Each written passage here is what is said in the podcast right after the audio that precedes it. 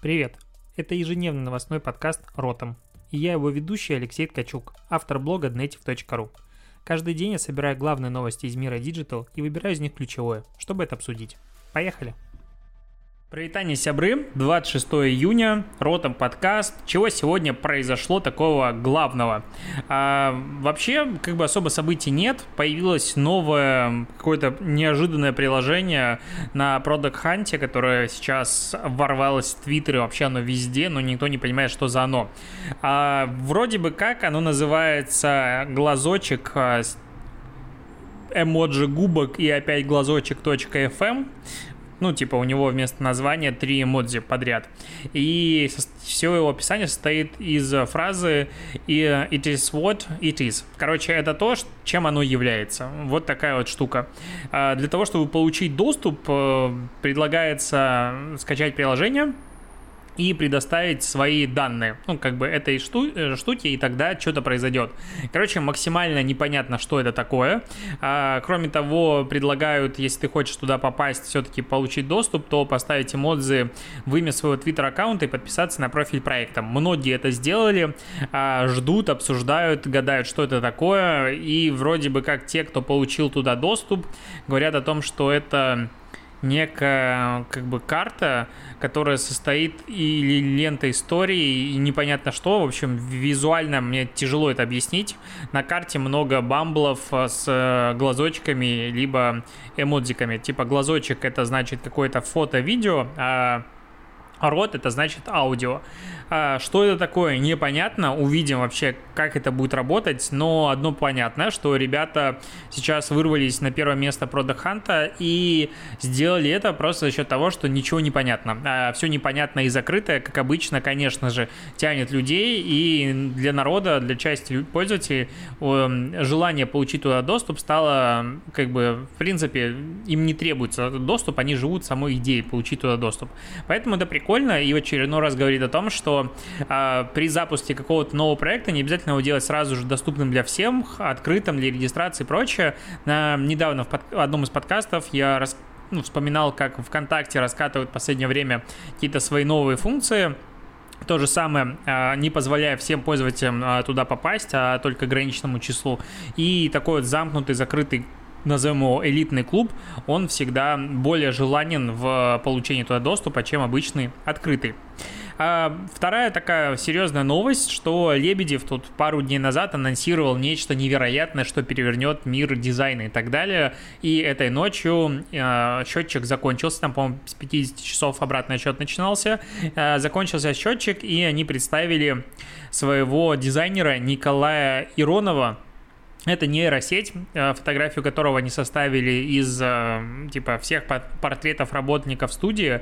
И вот она уже год э, делает дизайны в программе Express Design и сделали суммарно 17 логотипов, ну то есть нейросеть приняла участие в создании 17 логотипов, среди которых и логотипы для Руслана Усачева, кстати, очень прикольный ролик, я ржал просто очень сильно с этих роликов, Игоря Хованского, пиво Трифон, компании Полированный бетон и так далее.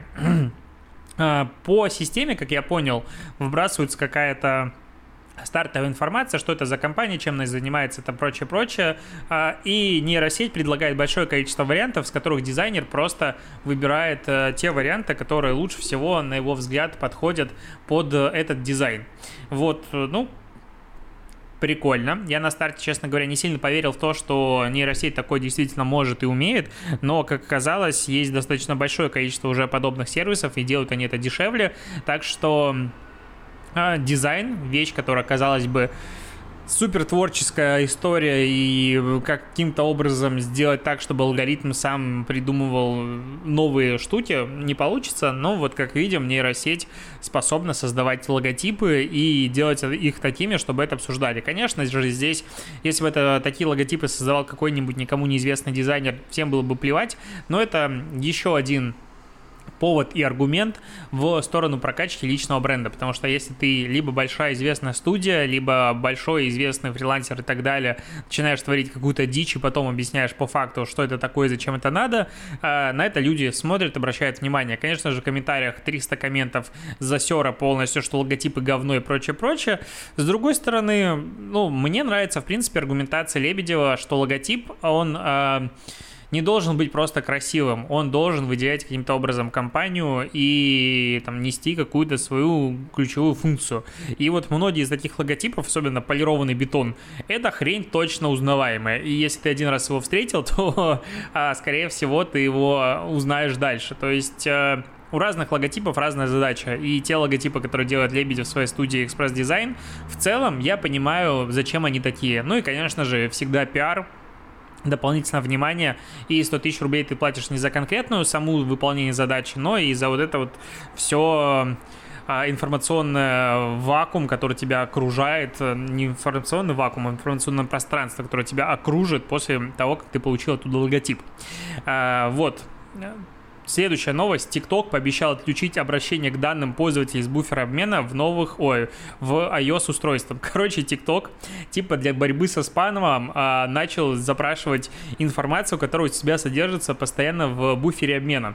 И есть видосик в Твиттере его разместили. Короче, в iOS 14 просто система постоянно показывает, э, что какая-то программа обращается к каким-то данным и прочее, прочее. Непонятно, каким образом это будет работать в реальности, потому что я бы этого не хотел. Для меня это слишком много.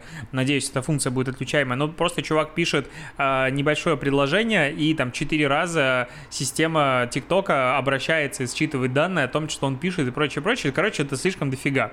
И ТикТок такой, ой-ой-ой, э, типа iOS 14 нас чуть-чуть спалило, и мы это делали делали просто для того, чтобы бороться со спамом в комментах, и это, конечно же, уберем, все типа сорян. Ну, TikTok как-то постоянно закапывает свою репутацию компании, которой можно доверять свои данные, потому что вот чего-чего, а доверять ТикТоку данные как каким-то образом очень сильно не хочется. Microsoft объявил о том, что закрывает все свои магазины офлайновые по миру, прекратят э, работу 80 точек, останутся 4 магазина э, всего лишь офлайновые, видимо, как такие ключевые шоурумы, и как бы всех своих сотрудников, все свои продажи переместят в офлайн. Ну, наверное, копировать вслепую э, тот путь, который прошел Apple и всю эту экосистему, которую и Microsoft, и Google пытаются повторить регулярно, ну, не стоит. А, видимо, магазины, в принципе, не пользовались спросом, поэтому под шумок сейчас после коронавируса они его закрывают, хотя тут сейчас, если к слову про коронавирус, появилась статистика, что последний день, ну, типа вчера, в Америке было рекордное количество новых случаев, и после того, как, ну, помнишь, этот пик мы прошли, и там было большое количество новых выявляемых случаев, и потом спустилось, и там держалось на каком-то, типа, относительно вменяемом количестве, по вот потом э, последовавшие массовые протесты и так далее, по которым вроде бы говорили, что э, коронавирус не будет передаваться, и там многие ученые что-то заявляли, в итоге сейчас новый пик, и до этого такое большое количество новых случаев не было. Так что вторая волна, можно сказать, официально началась в Штатах, и непонятно, чего будет у нас. Поэтому все то, что обрадовались якобы выходу из карантина, и сейчас народ просто тусит, гуляет. Я каждый вечер смотрю а, там истории, даже тиктоки, которые происходят в Питере, типа на ключевых барных улицах и так далее. Народ вышел и просто типа нам надоело сидеть дома. Это, конечно, все прикольно, ну, посмотрим. В общем, не буду углубляться в эту тему, но Microsoft свои магазины закрывает. Про YouTube. YouTube начал тестировать съемку 15-секундных видео через приложение, похожее на Stories. Причем э, эти видео можно будет комбинировать разные в один ролик, либо публиковать их отдельно прямо в ленту э, ютубовскую. Вот типа не знаю. Здесь очень сложно комментировать, э, потому что для меня YouTube всегда это был больше все-таки про длительный контент. И, но с другой стороны, с другой стороны, возможно, YouTube, э, который огромное количество людей потребляет контент э, с мобильных устройств, лента аналог ТикТока там, в принципе, не помешает, и какой-то отдельный раздел под ТикТоки, ютубовские, YouTube-токи какие-нибудь будут называться, улучшит поведение, потому что то, что короткие такие ролики стали отдельным типом контента, спорить с этим, ну, как бы тяжело уже. Все, до 15 секунд или там до минуты некоторые, э, это все новый тип контента. И вот когда все э, сервисы начали массово интегрировать у себя сторис, все регулярно говорили, типа, все это лажа. Но с другой стороны, ну, есть и есть, люди пользуются. Почему бы э, другим соцсетям сейчас не забрать в себя вот новый тип контента под названием ТикТоки, назовем его так, все будет хорошо. Я, кстати, поймал себя на мысли, что я как человек, который начал потреблять контент в ТикТоке и там пытаться зависать, хотя в последние, ну, я на первые дни был прям, когда искал ТикТоки э, дня для этого подкаста, прям радовался. Сейчас мне стало грустно, все повторяется, я вижу десятки одинаковых переигранных повторно идей, очень много россияне копируют из англоязычных ТикТоков, и типа они такие меня, короче, бесит просто копирование. Я очень не люблю копирование, люблю оригинальный контент. ТикТок не про оригинальный контент. ТикТок это, а давайте мы 50 раз повторим одну и ту же идею. И кроме того, я начал, ну, понял, что как только вижу профессиональную съемку ТикТоков, я пролистываю даже не смотря. То есть, в принципе, мне в ТикТоке нравится такой аутентичный, отмороженный мета-юмор, назовем его так, а, реально странный юмор. И он там прикольный. Вот как только какие-то профессиональные команды начинают там что-то делать, это либо какие-то танцы, либо какой-то Motion, который меня не удивить, я видел получше, как говорится. А, я смотрел Мстители, там графика еще лучше. И, ну, обычно это либо реклама, либо какие-то отстойные блогеры, Дава и прочая лажа, которые мне максимально неинтересны. Поэтому для меня, в принципе, когда открываю ТикТок, начинаю листать, вижу профессиональную съемку, сразу пролистываю. Не смотря вообще ни разу, и в целом я еще могу сказать, что ни разу не ошибился в этом. А, идем дальше. Э, сегодня Канские львы подвели итоги десятилетия, а, фестиваль подвел итоги десятилетия. А, я проговорю лишь несколько ключевых номинаций и кто в них победил, потому что слишком много. Ну, в общем, они выбирали рекламодателя десятилетия, и первое место занял Procter Gamble со своей кучей рекламы. И вообще, ну, ты ее всю видел, ну, потому что это рекламодатель десятилетия. Второе место Nike, третье место Volkswagen. Интересное распределение, потому что а, Procter Gamble это гигантская корпорация холдинг, а Nike и Volkswagen это в большей степени как бы монобренды. Хотя Volkswagen здесь не совсем понятно, это Volkswagen Group, как э, там и Audi туда входит, и большое количество брендов, либо же Volkswagen как бренд. А если про бренд, ну, прикольно. Потом э, агентство десятилетия Almap BBDO из Сан-Паулу первое место занял, второе место Вейден Кеннеди из Портленда и третье место BBDO Нью-Йоркская. А, из независимых 11 первое место Вайден Кеннеди, второе место Дрога 5, ага, и третье место Форсман и Бондер, Боден Форс. А к чему это все говорю? Я ссылку на подведение итогов, которые есть на составе, дам в комментариях. И есть такая тема, что SMM-щики, диджитал-маркетологи и прочие ребята – на мой взгляд, очень часто оторваны от самого мира рекламы. То есть мы как бы существуем в таком очень небольшом э, мыльном пузыре, смотрим на одинаковые кейсы, меряемся стоимостью клика и так далее, хотя мир рекламы это намного более интересная вещь, я про это постоянно говорю. И это куда более широкое понятие. И вот если большая часть названий, которые я тебе перечислил сейчас на слух своим кривым произношением английского языка, э, не знакомы, это значит, что для тебя есть огромный, новый, большой, интересный мир, крутой крутой классной рекламы, это ролики, это наружка и прочее, которые снимали и снимают э, топовые агентства, и там можно поучиться и креативу, и в принципе насладиться тому, тем, что делают крутые бренды.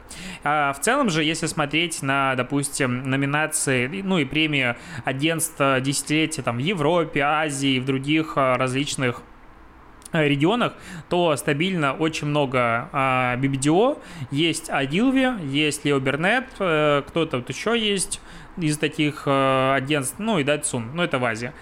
Ну, в целом, все топовые агентства, конечно же, здесь представлены, э, это клево. Такие имена надо знать, потому что я считаю, что все-таки образование в таком э, широком отношении к рекламе хуже не будет. И крутые кейсы, крутые рекламные ролики надо смотреть. Мне как-то грустно даже часто, что я пишу как бы про SMM, а хочется вот делать что-то другое. А, к новостям менее позитивным. Собчак, которая Ксения очень сильно расстроилась тем, что у нее забрали контракт Audi, который стоил по разным а, оценкам, сейчас уже появляется информация, в 25 миллионов рублей в год. Я бы тоже расстроился. Я бы очень хотел быть бренд-амбассадором Audi. Ну ладно, 25 миллионов в год, ну плюс-минус. Так вот, и она наехала на издание Wonderzine. Это, ну, такое, не то что молодежное, глянцевое медиа про полуглянцевое современное медиа, про ЛГБТ, про активизм, про феминизм, про многие такие классные штуки. В принципе, почитываю. И вот, э, они как, ну, 17 июня Wonderzine сделали колонку, главный редактор Юлия Таратута сделала, если это важно, сделала колонку под названием «Не дождетесь, что не так» с шутками Ксении Собчак. И там они разобрали и убили негра, и прочий весь э, странный юмор Собчак, и как бы а, аккуратно достаточно разобрали весь этот э, трэш, который творится. После этого Собчак э, набрала главному редактору, поговорили, вроде бы все мирно, а телеведущая даже, вот, блин, почему я читаю текст? Короче, Собчак даже пыталась поспорить о расизме устно и все такое, ну, как бы забыли. Но после того, как э, Ауди разорвала контракт, э, Собчак еще раз связалась с Таратутой и процитирую ее ответ. Так, на уточнение, шутка это или... А, короче, Собчак обвинила журнал в том, что это заказной текст, и Собчак сказала, что это не шутка или хамство, ты скоро узнаешь, потому что это... Ну, короче, на «б» слово, а заканчивается на «ство» ее достала, и она просто так это не останет. Такой мерзости она от вот, главного редактора не ожидается, все вернется, как поется в песне Дмитрия Маликова. И это не угроза, это просто песня «Если что». Вот, э, Wonderzine, очевидно, правильно решил, что это все-таки угроза, и просто вынес это в публичный доступ.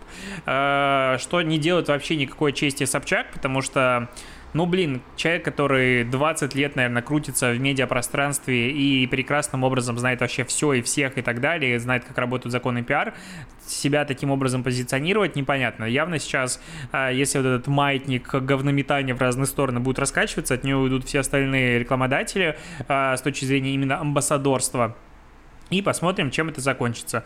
Ну, вот интересно, кстати, ну, то есть у Собчак, в принципе, э, ну, как репутация человека, которому, а мне насрать, ну, вот, условно, и она там непробиваемая. Вот интересно сейчас, если рекламодатели отвернуться от нее, или те, которые и так были смелыми и соглашались с ней работать, или нет. Короче, это вопрос, который у меня нет ответа. Я не хочу скатываться в сплетни. Это про рекламу и про а, как раз-таки вот такие важные вещи, как а, репутация человека, которая на- наконец начала у нас появляться именно институт репутации.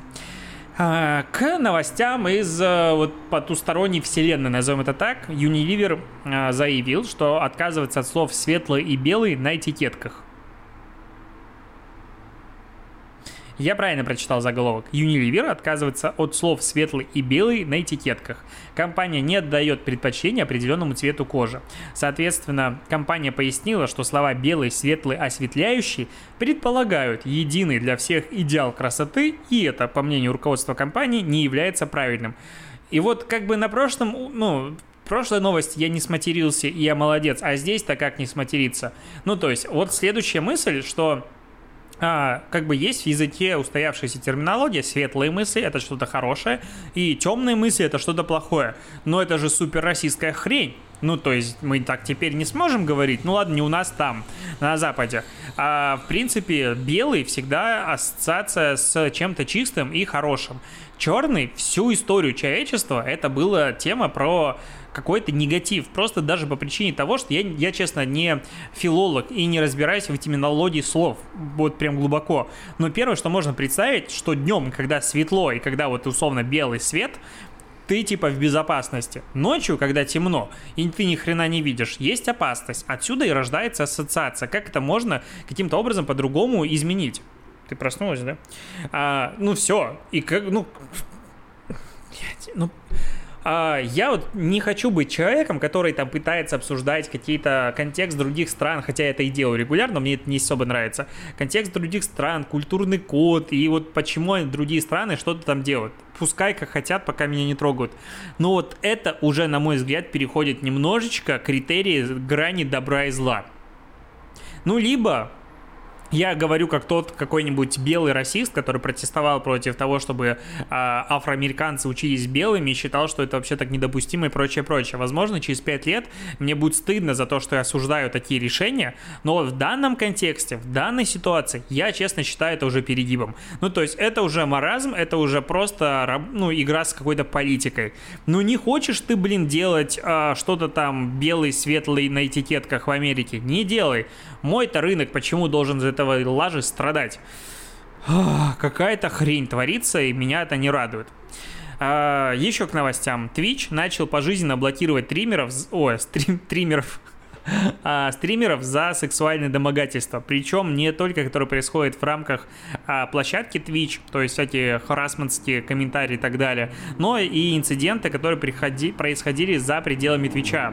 Это, наверное, один из а, таких первых а, случаев, когда нормой в сервисе становится наказание человека за то, что он совершил в офлайне. Как правило, а, если мы посмотрим вообще все правила и прочее, ты вот есть офлайновая жизнь, есть онлайновая жизнь. Онлайновая жизнь на офлайновую может влиять, а офлайновая на онлайн как бы не особо. Ну, то есть банят только Кадырова в Инстаграм и Фейсбуке, ну и там каких-то персонажей за счет санкций. Но это такой очень уникальный критерий. Но обычно, если ты накосячишь, допустим, не знаю, посадили тебя в тюрьму, никакой сервис тебя за это не банил, не блокировал, потому что какая разница сервису. А тут Twitch говорит о том, что если ты а, совершаешь какие-то противоправные действия сексуального домога... характера, сексуальное домогательство в офлайне, то тебя забанят и здесь. И такой, чё? Я как бы не оправдываю ни разу, нет. Я вот не про то, что надо домогаться, и не надо мне это приписывать, но в целом это немножечко как странно выглядит. Ну, то есть ну, прикольно. Ну, конечно, Твичу нельзя запретить, это их правила, их платформа. Не хочешь, как бы, не сиди, но в целом, ну, вообще, как бы, ситуевина, ситуевина. Вот что хочу сказать. И, наверное, надо будет завершить а, последним такой, ну, не то что микроновостью. А, мне скинули сегодня скриншоты Девчонки, а, ты эти фотографии, скорее всего, видел с двумя котиками, которые лежат а, на кровати, обнимаются и смотрят какой-то там типа телек. У Шатава взял, ну, как бренд, э, взял эту фотографию, опубликовал у себя в инсте и начал промить. Э, какой-то там анонс личного кабинета у них был. А девчонка, которая сделала автор этой фотографии, написала им, говорит, ребят, как бы моя фотография, вы у меня даже не спрашивали, тут еще и берете, используете в коммерческих целях и продвигаете. Это как бы не ок. На что бренд ответил, ну, потом со мной связались уже представители бренда и сказали, что это был не отмодерированный ответ, и как бы SMM-щик, который это делал, был неправ, и они это все понимают и изменились по итогу. Но а, на старте бренд ответил следующим образом. Это еще раз подчеркивает, как важно модерировать и насколько важная позиция на самом деле модератор сегодня. Потому что человек тут ответил о том, что а, мы уважаем ваше авторство и ни в коем случае на него не посягаем. Всегда отмечаем автора, если он нам известен известен и фотография сделана не нами, причем, типа, если нам автор неизвестен и фотография сделана не ими, из этого контекста следует, что они могут ее взять, просто никого не отмечать. Просто фотографию из интернета звучит как жесть.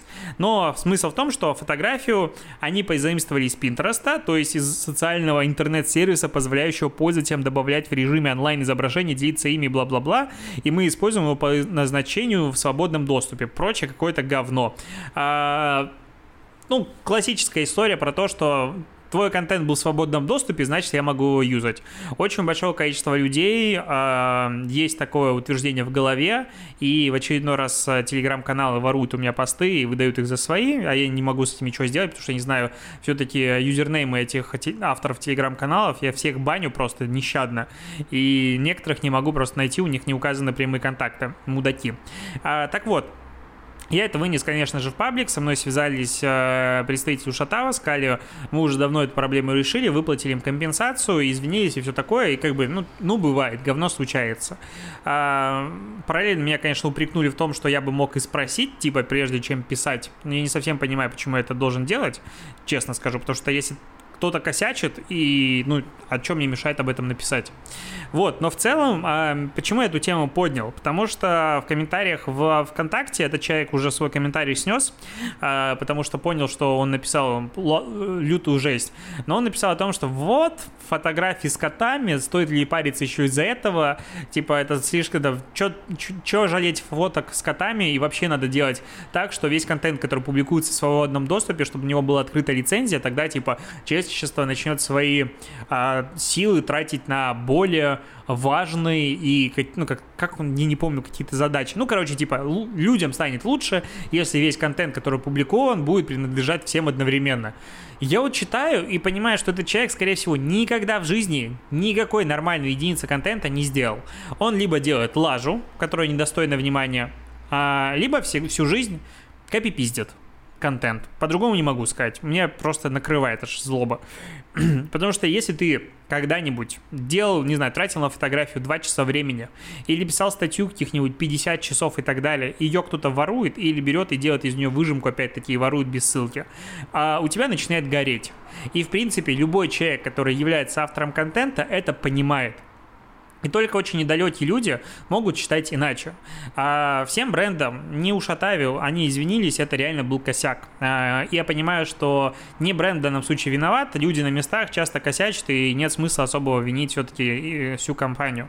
Но в целом бренды в России очень часто считают, что можно взять пост в Инстаграм, типа отметить автора, и все хорошо. Это не так. А для коммерческого использования требуется получать отдельные а, согласия автора, и это совсем другой уровень лицензии, лицензии, и это всегда практически на каких-то коммерческих условиях, потому что ты его используешь для того, чтобы зарабатывать деньги.